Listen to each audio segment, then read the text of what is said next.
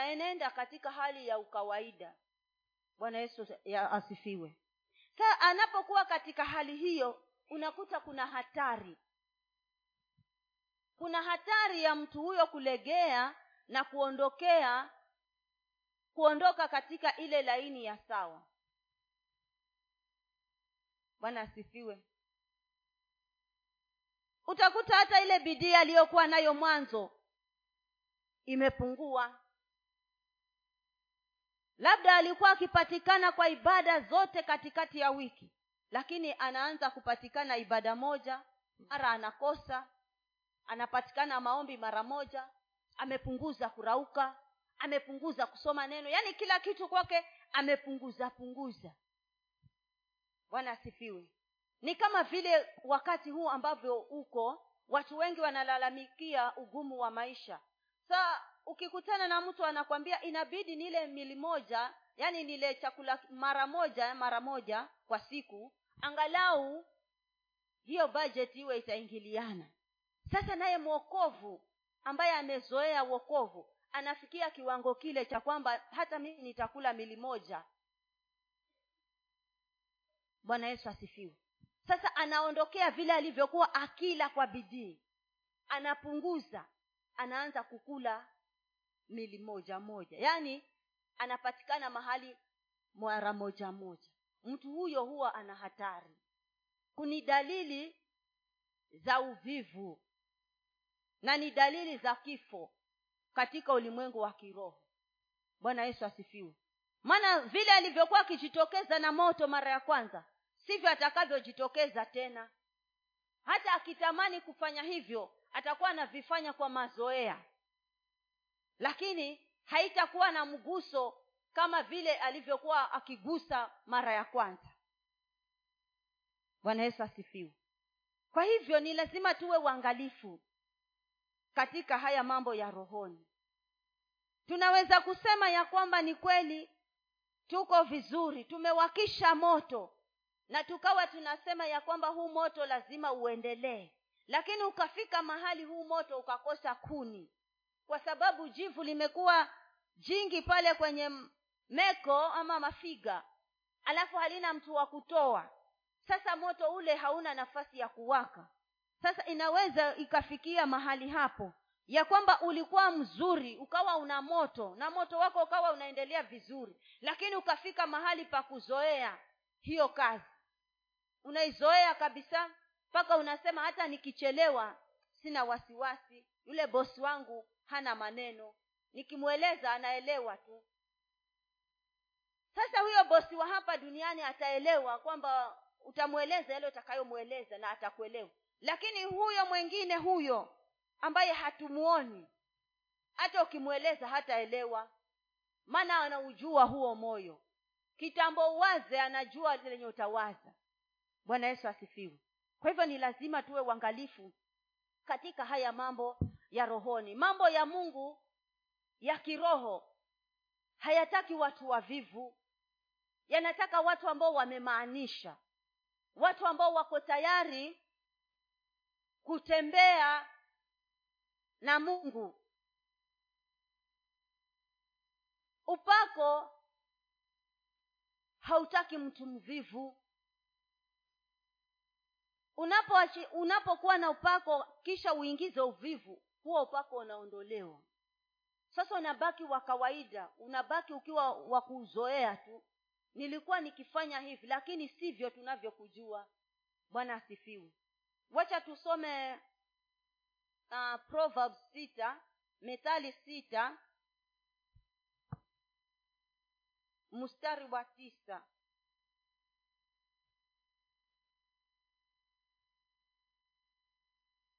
tunazungumzia kuhusu spiritual methali sita mstari wa tisa hadi wa kumi na moja. Inasema hivi ewe muvivu utalala hata lini? Ni swali. Utalala hata lini? Ewe mvivu. Methali sita mstari wa tisa hadi kumi na moja. Ewe mvivu utalala hata lini? Utaondo, utaondoka lini katika usingizi wako? Ewe mvivu ewe mvivu mimi mvivu nitalala mpaka lini nitakuwa katika huu usingizi mpaka lini? Nitaondoka lini katika huu usingizi wangu? Bwana asifiwe. Ni lini nitakapoondoka katika huu usingizi? Na nitaendelea kulala mpaka wakati gani? Mstari wa kumi inasema bado kulala kidogo kusinzia kidogo bado kukunja mikono upate usingizi. Hivyo maskini wako umaskini wako huja kama mnyang'anyi na uhitaji wako kama mtu mwenye silaha. Bwana asifiwe. Uvivu uh, uvivu huwa unaleta ukosefu. Unachangia umaskini. Mtu mvivu huwa hana kufanikiwa manake yeye analala mpaka anajisahau. Akiamka wengine waliamka kitambo. Washafanya hata washafanikiwa. Yeye ndio anaamka. Sasa methali mwandishi wa methali hapa anatuuliza tutalala mpaka lini? Maandiko yana tutalala mpaka lini? Tumeamshwa tukajiamsha wenyewe katika maombi ya siku thelathini. Na tukawa tuko faya lakini sasa tena tumerudi mahali pale pa kulala. Bwana yesu asifiwe. Eh? tumerudi mahali pa kulala tena. Tulikuwa tumepaondokea kiasi. Kuna wengine walilala kabisa hata wakati huo hawakuwa wameamka. Na wengine wakapata neema wakaamka. Siku hizo thelathini wakaamka.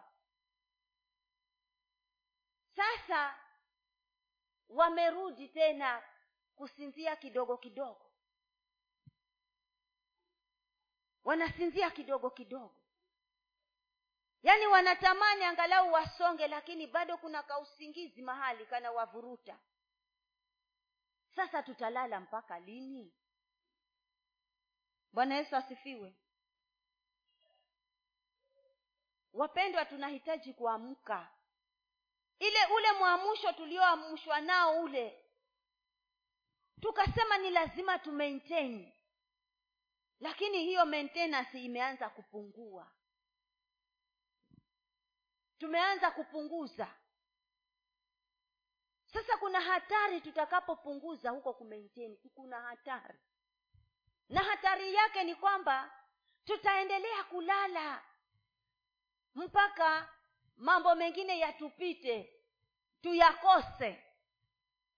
Ndio huo mstari wa kumi na moja unasema ya kwamba huo usingizi uta, utakuletea umaskini. Kama hatutafanya maamuzi ya kupaondokea kabisa mahali pale tutakosekewa. Tutaangamia jangwani. Tutapotelea katikati maana tuna bidii ya kuwakisha moto lakini ile bidii ya kuendeleza hatuna. Bwana yesu asifiwe. Tunainuka vizuri na tukae vizuri hali ya kuchangamka tuonyeshe kunawiri kiasi baadaye tunarudi tena. Tunarudi polepole kinyumenyume pole pole. Hatua moja kwa nyingine pole pole yaani hata huwezi ukajua lakini kuna kurudi nyuma pole pole. Kuna kurudi yaani kuondokea ule moto pole pole. Sasa tunaulizwa tutalala mpaka lini? Ni lini tutakapoamka kikweli kweli? Na tuseme sasa tumeamuka sasa tumemaanisha sasa tunaenda. Ni lini? Bwana yesu asifiwe ni lini? Tutalala mpaka lini? Tutakuwa katika huo usingizi mpaka lini? Tutaondoka lini katika huu usingizi? Tutaondoka tutaondoka lini katika yale mambo ambayo tumekaa nayo kwa muda mrefu? Tutayaondokea lini maana tuko wazuri katika kuwakisha moto. Tunawakisha kabisa. Na tunakuwa si, sijui kama ni misisimuko ama lakini tukiwakisha tunawakisha kabisa kwa kumaanisha. Lakini baada ya muda tunachoka. Sasa huku kuchoka huku kuna kuna hatari. Kwa sababu ukichoka utalala na maandiko yanasema tukila walipolala alipanda magugu. Alikuja akapanda magugu katikati. Walipolala kuna hatari katika kulala usingizi. Hasa huu wa kiroho kuna hatari. Kuna hatari. Bwana yesu asifiwe maana sahii kuna neema naweza kuna neema kuna neema ambayo imeachiliwa. Maandiko yanasema nyakati za mwisho nitamimina roho wangu. Lakini ndiyo huyo roho akufikie. Unapatikana wapi? Unapatikana wapi? Ndiyo huyo roho ambaye amemwagwa akufikie. Wewe unapatikana wapi bwana asifiwe. Wacheni tumtumikie mungu kwa bidii yetu yote. Tujitoe kikamilifu. Juzi tukawa tunaambiwa kuhusu ku, ku, ku upgrade.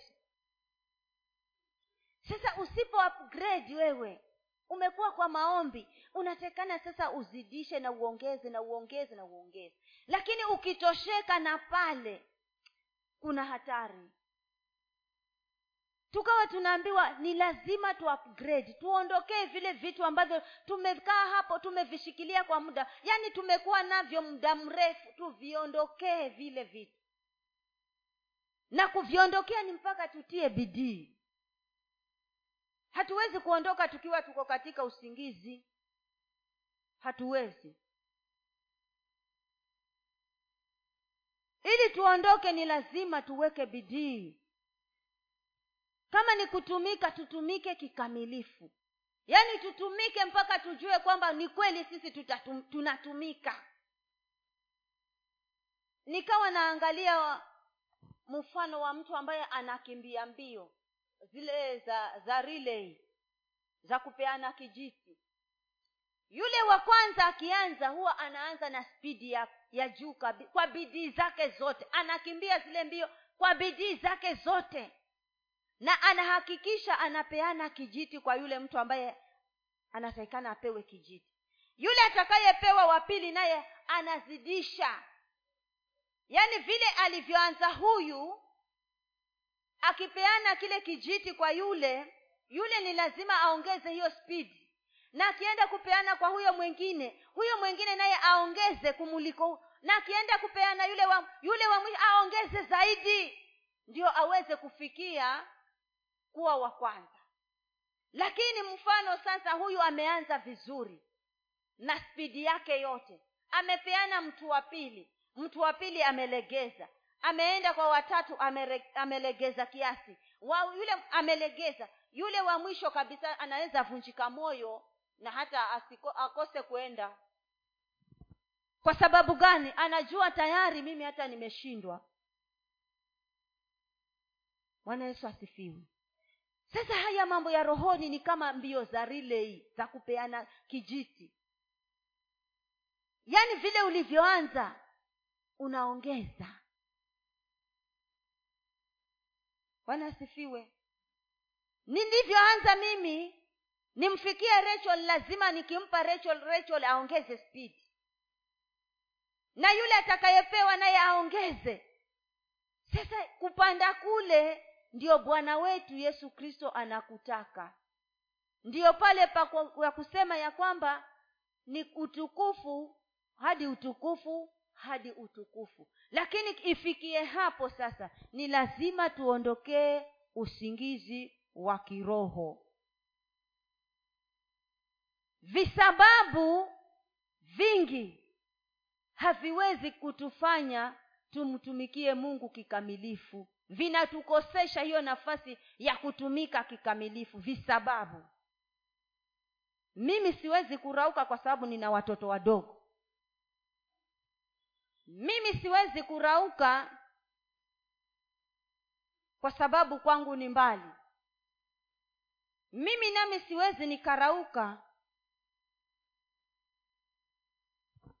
kwa sababu hata mimi si asha wala si mwalimu wa sunday school wala si press team hata naraukia nini? Wacha nilale nikifika huko ibada angalau watu wa sifa wamepanda madhabahuni wanaendelea. Hapo niko sawa kabisa maana nitakaa hapo sitachoka sana. Visababu. Vinakuondoa. Na kuna watu wengi hata hawajajua vipawa vyao. Kwa sababu hawana ile seriousness na huyu mungu.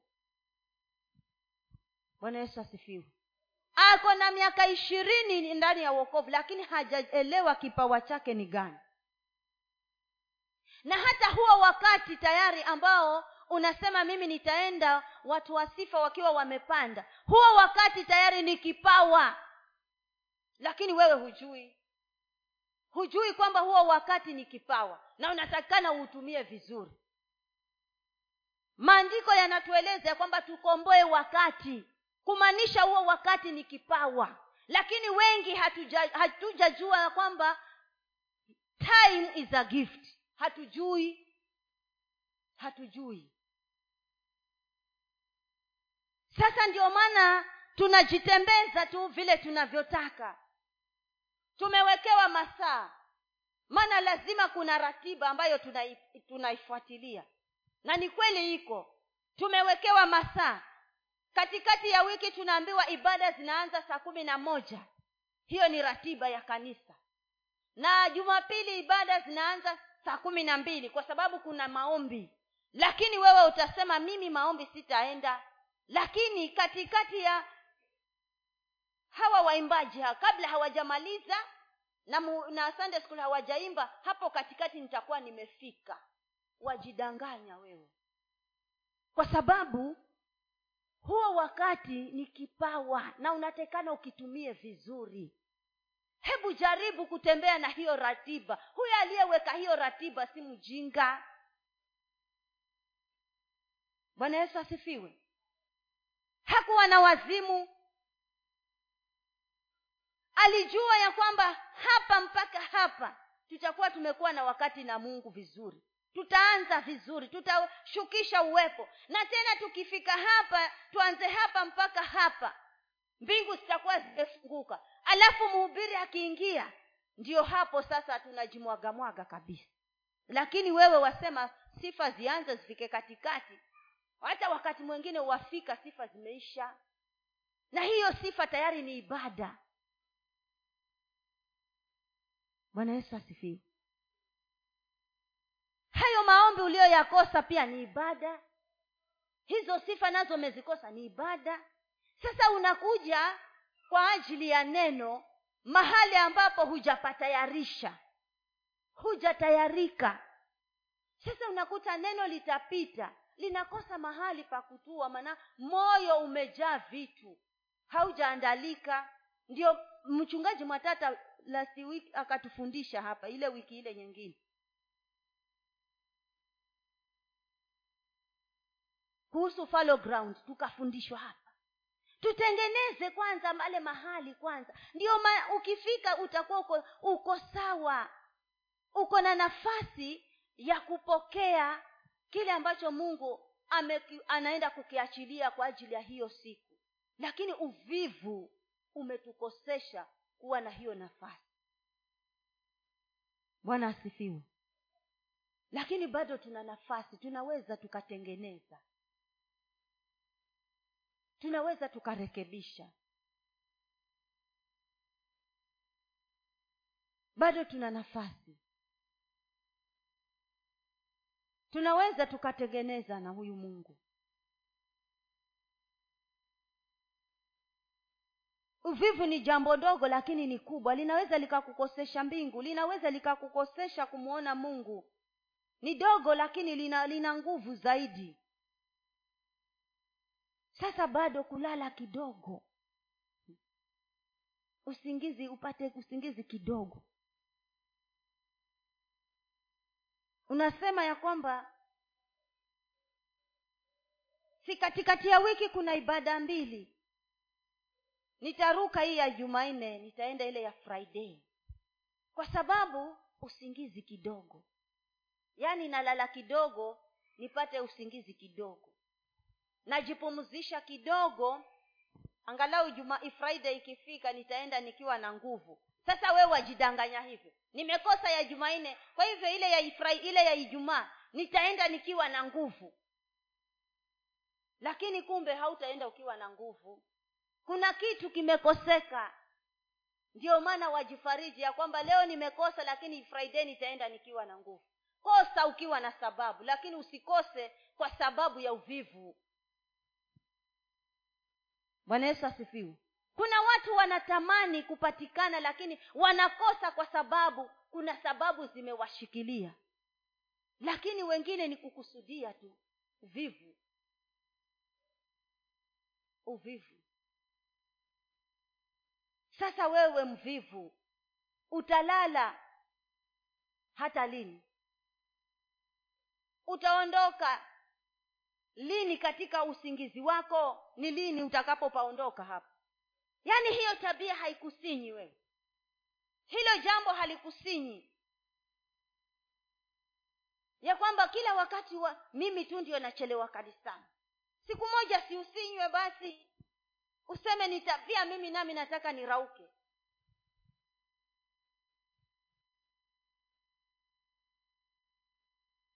lakini ukiona kwamba uko katika jambo moja tu na hata hauna ule msukumo ya kwamba likuondokee kuna kitu makosa.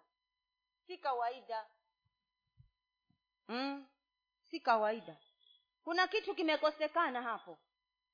Kwa hivyo lazima tuwe watu wa bidii katika mambo ya mungu. Haya mambo ya rohoni na hayalazimishwi mtu. Lakini unaambiwa tu sasa itakutegemea wewe moyo wako. Kama utasikia kama hutasikia. Kama juzi sasa hilo neno la kuupdate hilo. Upgrade. Yaani lilitoka likawa ni unabii wenyewe na uzito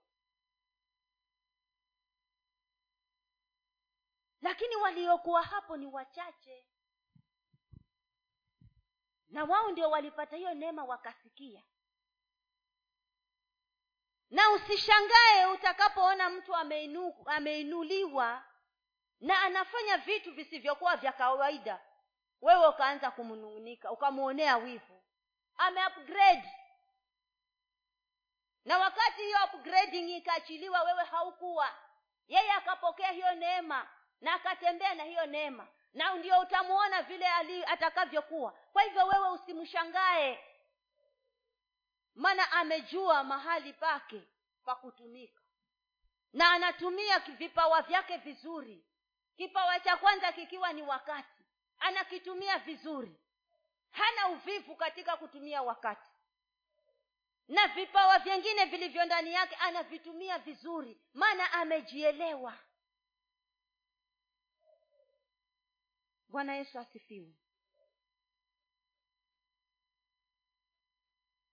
Wacha tuwaangalie wale waliopewa talanta pale kwa mathayo ishirini na tano.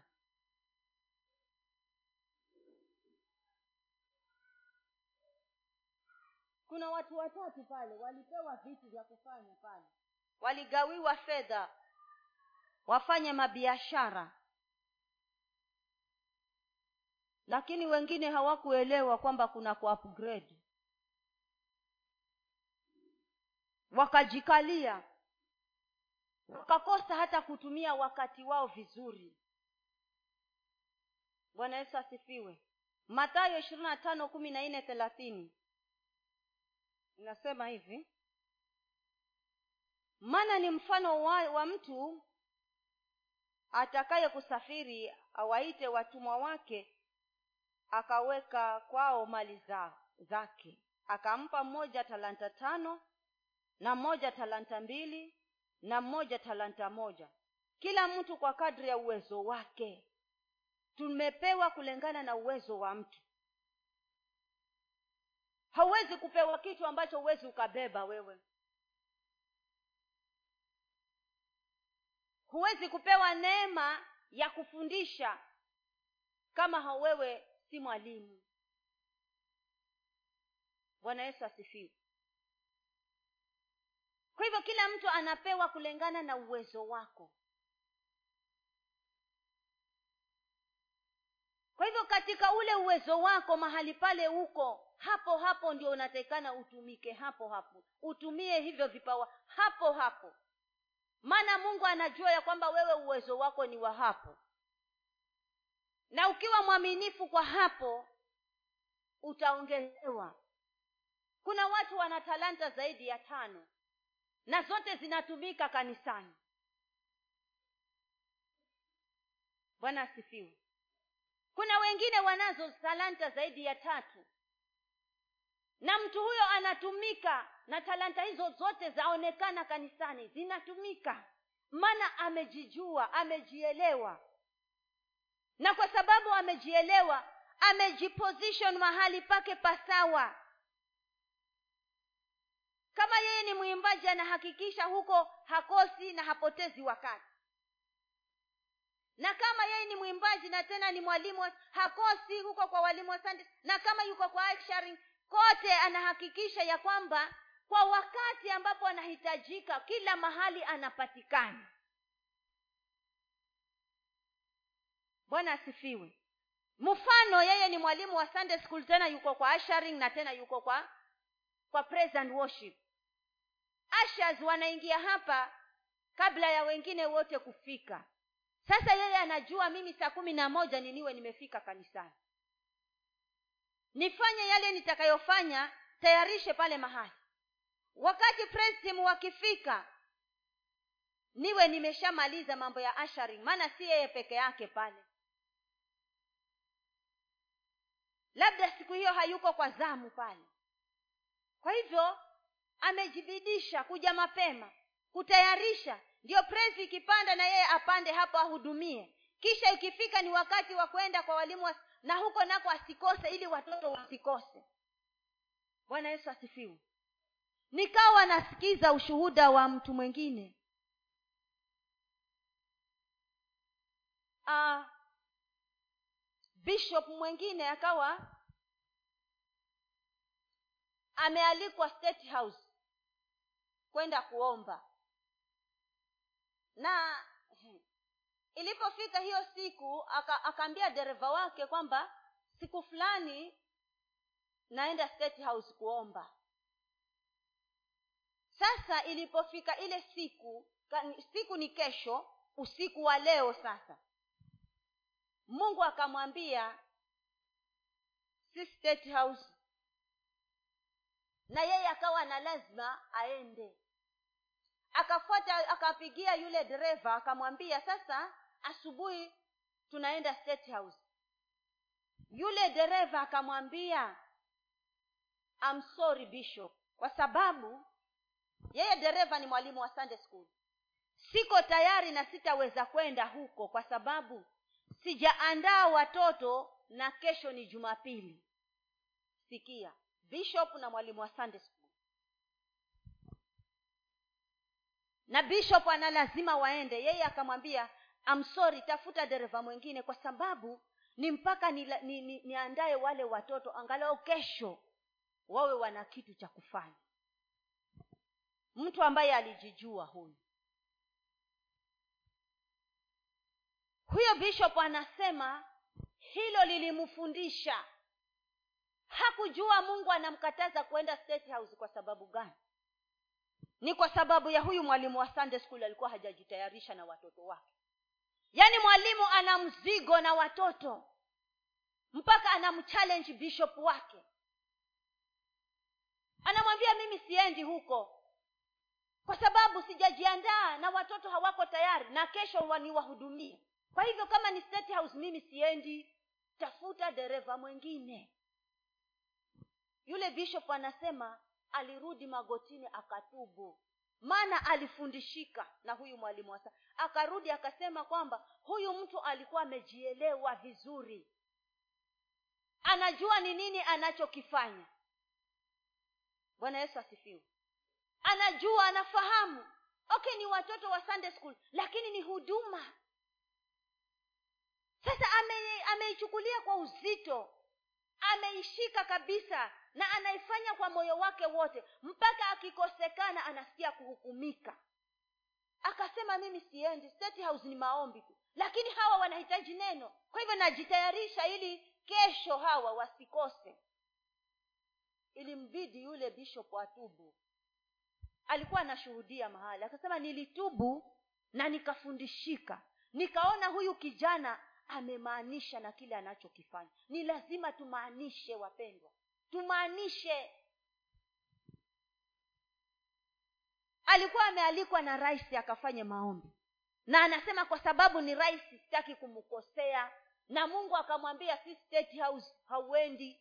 Na yeye ana lazima. Alipoonekana ni mshindani mungu akatumia mwalimu wa sunday school.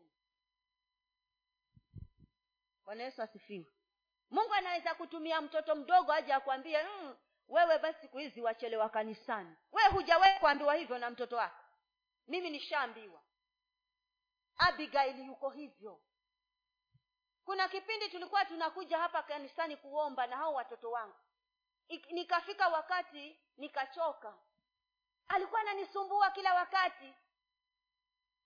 Ikifika friday kwani mama hatuendi kanisani hatuendi maombi mpaka mara ya mwisho nakumbuka akaniambia ah, inaonekana kuna mahali umeondokea wewe. Na ilikuwa ni ukweli. Aliniambia hivyo kabisa. Kuna mahali wewe umeondokea wewe. Maana tulikuwa kila friday ama saturday tunakuja tunalala hapa tunaamka hapa sunday. Na hao watoto na ni vikojozi wanakojoa wanakojolea matres lakini sijali nasema wanitaanika bwana yesu asifiwe. Nikafika mahali nikachoka nikaingiwa na uvivu. Hata kuna wakati nilimkemea kabisa mpaka akalia. Alafu nikajiuliza sasa huyu ni mdogo na ana, anani, ananipa changamoto. Anajua vile anavyonijua sivyo. Mtoto mdogo ananiambia kuna mahali umeondokea. Akanipa changamoto akani challenge kabisa. Yaani kuna mahali mpaka huyu anajua kuna mahali nimeondokea. Na ni ukweli. Nilikuwa kuna mahali nimeondokea kikweli. Kwa hivyo bishop akachalenjiwa aka, aka na mwalimu wake wa sunday school.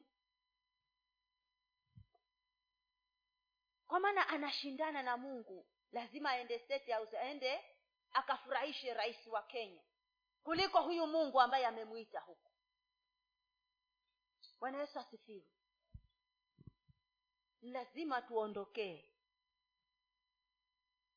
Tuondokee ukawaida tuachane nao tuuondokee uvivu tuuondokee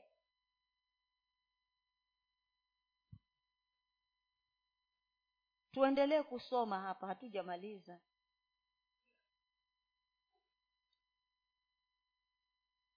mara yule niko mstari wa sita. Mara yule aliyepokea talanta tano akaenda akafanya biashara nazo. Akachu, akachuma faida talanta nyingine tano.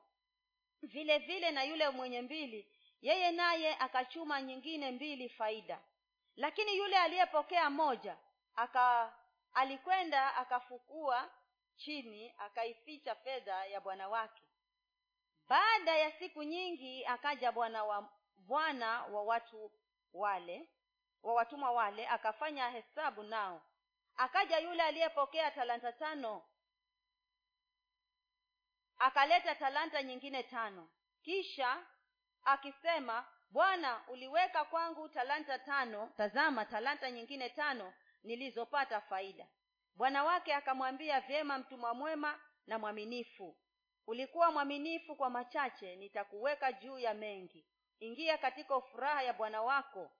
Akaja na yule aliyepokea talanta mbili akasema bwana uliweka kwangu talanta mbili tazama talanta nyingine mbili nilizopata faida. Bwana wake akamwambia vyema mtuma mwema na mwaminifu. Ulikuwa mwaminifu kwa machache nitakuweka juu ya mengi. Ingia katika furaha ya bwana wako. Akaja na yule aliyepokea talanta moja mjeuri huyu akasema bwana nalitambua ya kuwa wewe umtu mgumu. Wavuna usipopanda wakusanya usipotawanya. Basi nikaogopa nikaenda nika, nikaificha talanta yako katika ardhi. Tazama unayo iliyo yako.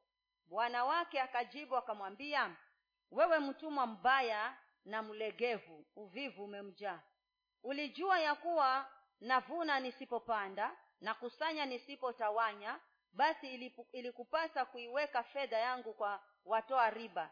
Nami nikija ningalipata iliyo yangu na faida yake. Basi mnyang'anyeni talanta hiyo mpeni yule aliye nazo talanta kumi kwa maana kila mwenye kitu atapewa na kuongezwa tele. Lakini asiye na kitu hata kile ki alicho nacho atanyang'anywa na mtumwa yule asiyefaa mtupeni mbali katika giza la nje ndiko kutakuweko kilio na kusaga meno. Bwana yesu asifiwe. Watu viwango vitatu hapo. Watu viwango vitatu. Na kila mtu alipewa kulingana na uwezo wake. Watano alipewa tano kwa sababu alionekana bidii yake kwamba inafaa hizo talanta tano. Na akapewa maana alikuwa na huo uwezo wa tano. Huyu wa mbili naye akapewa hizo mbili kwa sababu alionekana bidii yake ina uwezo wa kuzalisha mbili zengine. Akapewa mbili. Huyu wa moja naye alionekana na dalili za uvivu. Akapewa hiyo moja tayari. Sasa hata umepewa hiyo moja basi angalau ifikishe hata iwe moja na nusu. Bwana yesu asifiwe. Hakufanya hivyo wenzake wanaamka hawalali usingizi. Wanaamka asubuhi na mapema kama vile uh, zaburi ya, ya sitini na tatu inavyosema e bwana nitakutafuta asubuhi na mapema. Mapema kabla ya wengine. Yaani usingizi hauna faida kwao. Kwa sababu wanafanyia bidii kile ambacho walikabidhiwa na bwana wao. Na wanamthamini yule bwana kwa kile alichokifanya na wanata, wanatamani kwamba waweze kumfurahisha atakapokuja. Sasa wakaweka bidii yao yote. Wakafanya bidii kabisa. Wakafanya kwa bidii zao kabisa. Wakatumia masaa yao vipawa vya masaa vizuri. Nyakati wakazitumia vizuri. Na wakawa na kuzalisha. Mpaka bwana wao aliporudi kutoka safari Akaja kuwaketisha sasa anataka hesabu. Huyu mjinga hakuelewa kwamba yule bwana atakuja ataka hesabu. Yaani mpaka wana wanapeleka vile vipawa wakiwa na ujasiri na furaha. Kwa sababu anajua nimetumika vilivyo. Bwana yesu asifiwe. Ndiyo kuna mahali paulo anasema ya kwamba nataka nimimine kabisa nimiminike kabisa yaani kila kitu kisisalie ndani yangu. Nitoe kila kitu. Nikienda niende nikiwa niko empty. Kwa sababu hapa ndio natakikana kuwekeza. Anasema nataka kutoa kila kitu. Nimimine kila kitu. Wanaasifiwe wanapeleka vitu na ujasiri. Wana ujasiri. Kwa sababu ni kazi nzuri kazi nzuri hata wewe mwenyewe unaifurahia. Ukifanya kazi nzuri huwa unafurahia. Wakati yule msichana wetu ama yule kijana wetu wa kwanza alipokuwa amemaliza class eight, alipokuwa amepita tulifurahi. Maana alikuwa amefanya kazi nzuri. Mwenyewe naye alifurahi. Na alikuwa anasema sema huyo bena luhayo bwana hmm. asifiwe.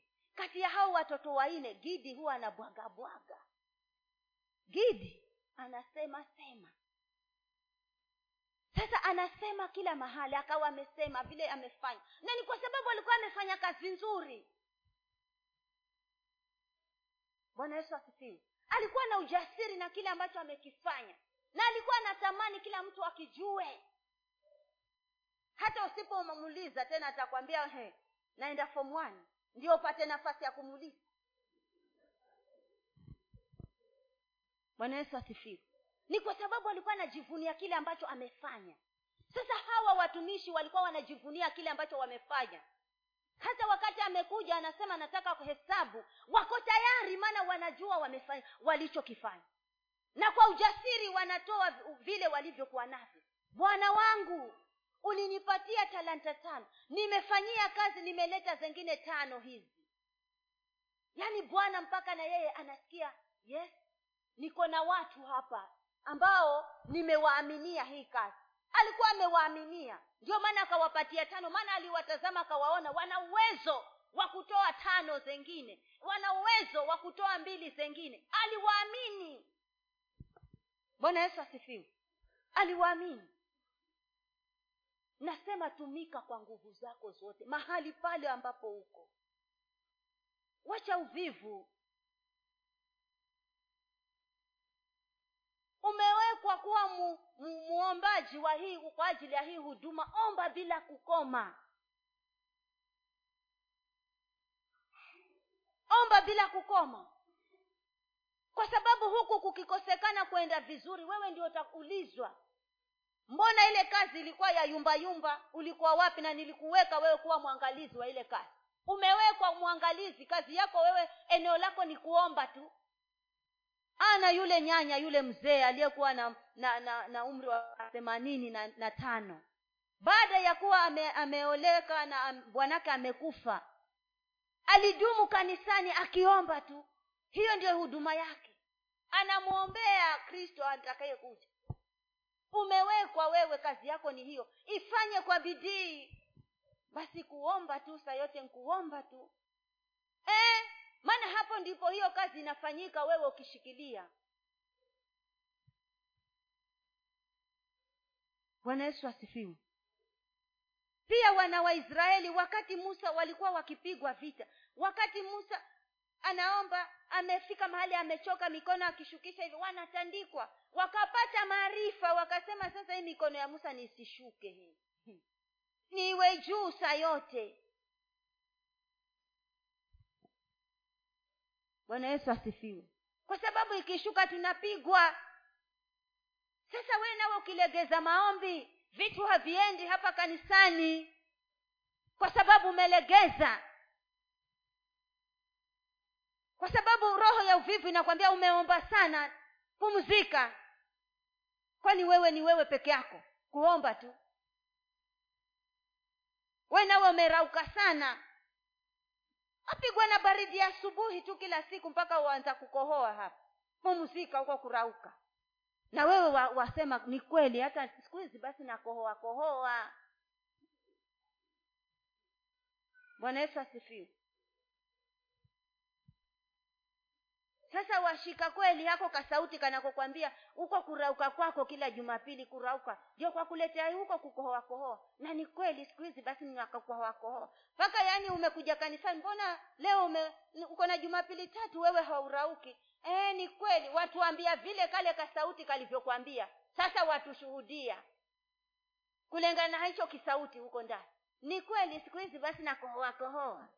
Yaani waongee hata huo ujasiri hauna maana ni kitu ambacho kilitoka kwa ibilisi hakina ujasiri. Na kohoa kohoa siku hizi ndio sirauki bwana yesu asifiwe. Lakini kama unafanya kwa ujasiri unaongea kwa ujasiri hata ukikosa ukichelewa hiyo siku unasema hey dada niombee. Hizo wiki mbili nimechelewa sikupenda kwangu.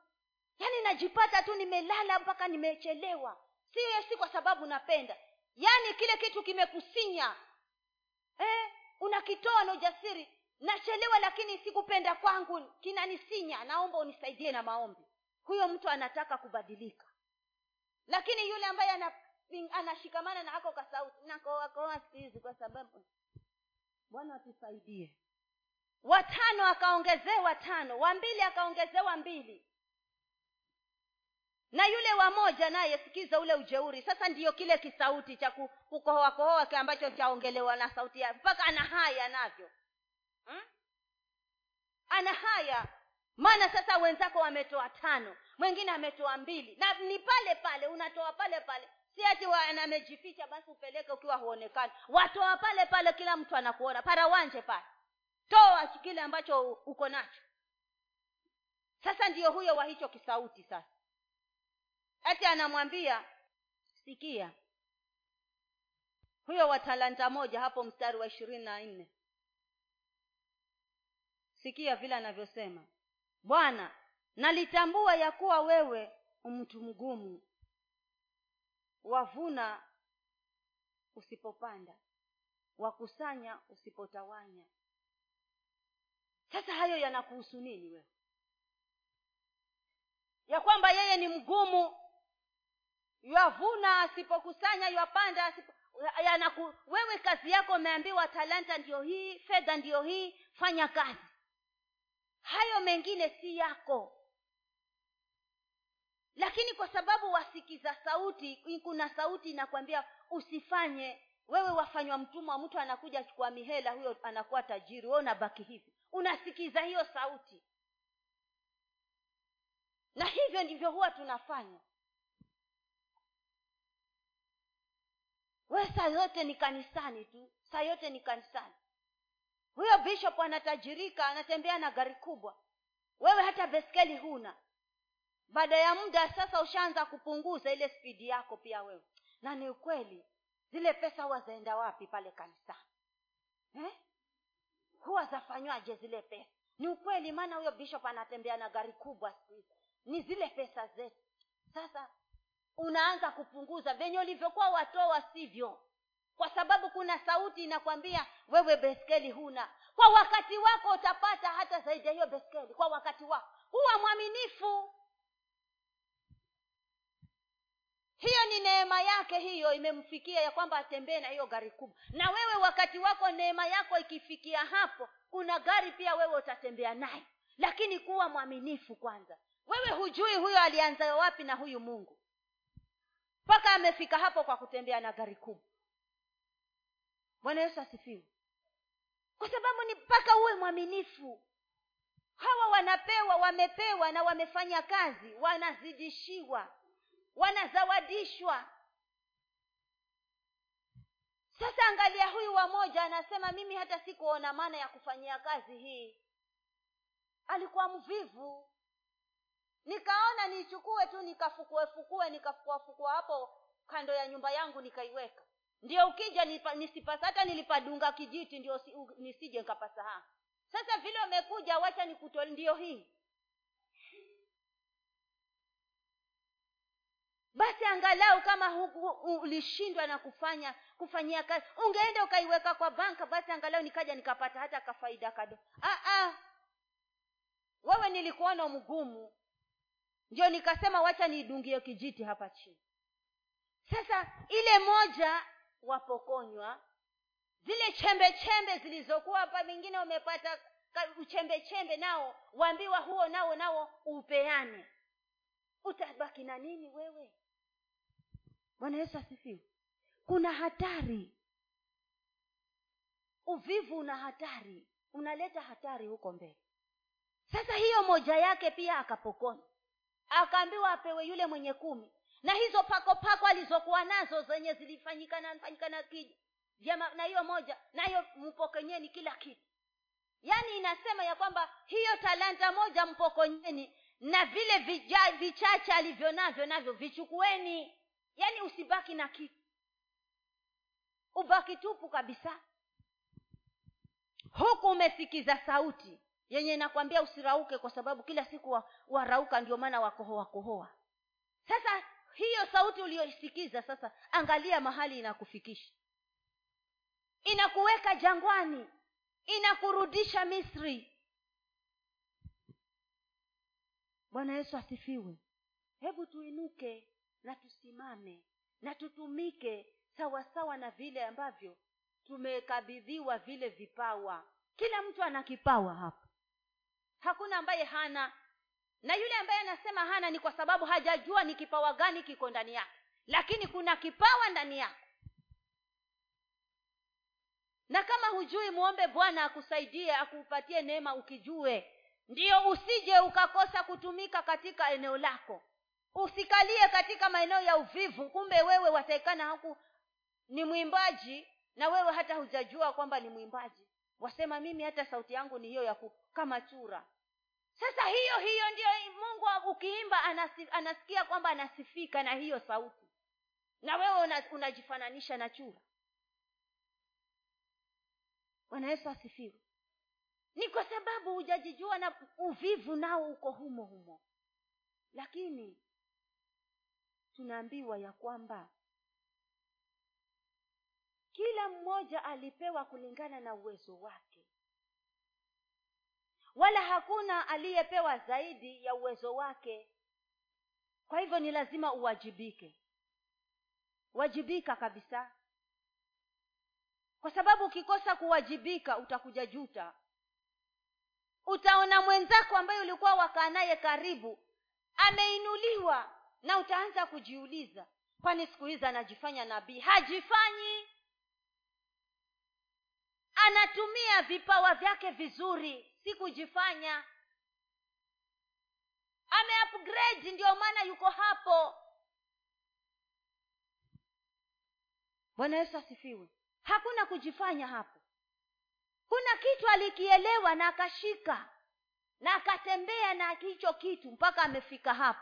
Sasa wewe wamuona wasema anajifanya kuwa nabii. Hajifanyi. Kuna vile ameshikamanisha moyo wake na huyo mungu mwenye hivyo vyote. Ndio maana yuko hivyo. Bwana asifiwe. Tusome zabu, uh, proverbs ya kumi mstari wa nne namaliza. Methali kumi mstari wa nne namalizia. Ondokea huo uvivu. Moyo uko radhi lakini mwili hautaki kabisa lakini jaribu kung'ang'ana ushinde. Ushinde huo mwili huo.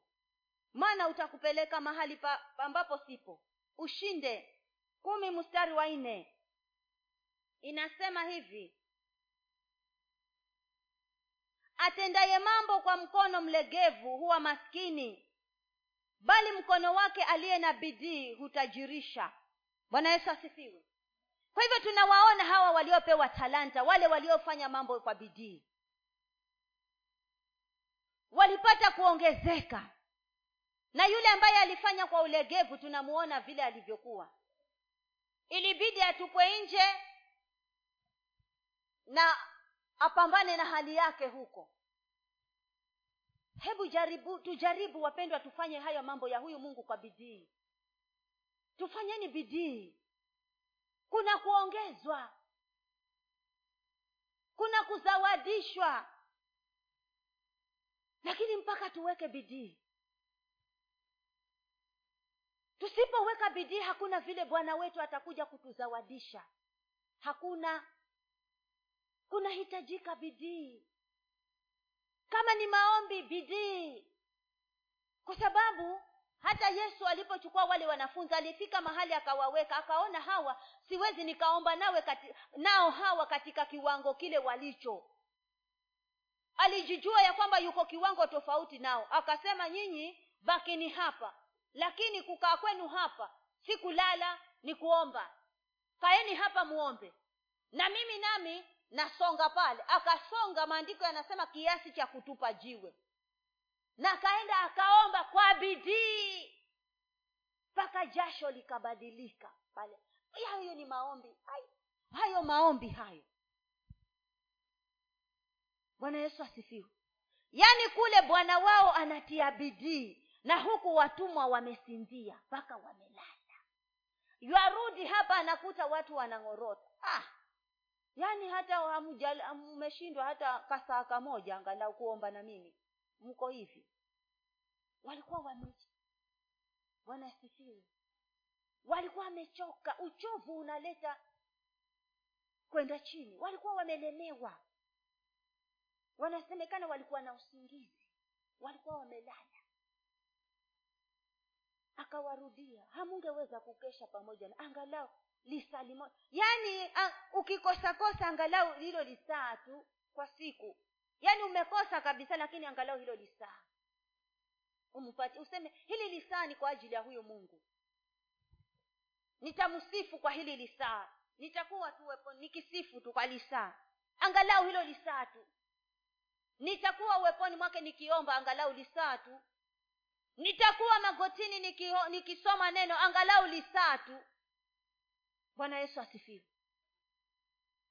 Wakapatwa wamelala lakini yesu alitia bidii. Sasa tunajifundisha kwa nani kama si huyu yesu? Ile bidii aliyokuwa nayo. Hatutafikia pale pa kuomba mpaka mpaka maombi jasho litoke la damu. Lakini kuna mahali lazima tutafika na tutamgusa mungu. Na mungu atatushukia.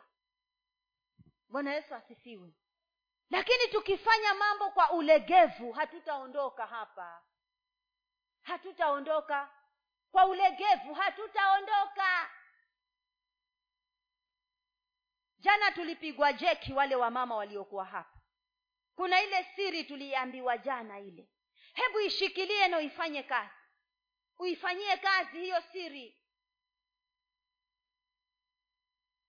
Na kama uko na mume kamwambie ya kwamba mimi nilipigwa jeki kiwango hiki na wewe nawe naomba tuingiliane. Tusije tukalala usingizi. Maana mambo tukilala mambo hayaendi mstari wa nne unasema hivyo. Atendaye mambo kwa ulegevu. Kwa mikono ya ulegevu huwa maskini. Tunatamani kusonga lakini tunafanya halafu tunajisahau. Tunafanya halafu tunajisahau. Tunafanya halafu tunajisahau. Sasa tunakaa tu tunazunguka mahali pamoja. Tuko tu. Kwa sababu ya uvivu wa kiroho. Si kwamba hatuwezi tunaweza. Na mara nyingi tunatumia maandiko ya kwamba tunayaweza mambo yote katika yeye atutiaye nguvu lakini tunayatumia mahali ambapo sipo. Yaani unasema unayaweza mambo yote katika yeye akutiaye nguvu na saa hiyo umeamka saa moja na nusu. Sasa unayawezaje? we huku ibada imeanza na umechelewa tena bado nayaweza mambo yote. Wapi? Kuweza na kuchelewa ni wapi na wapi?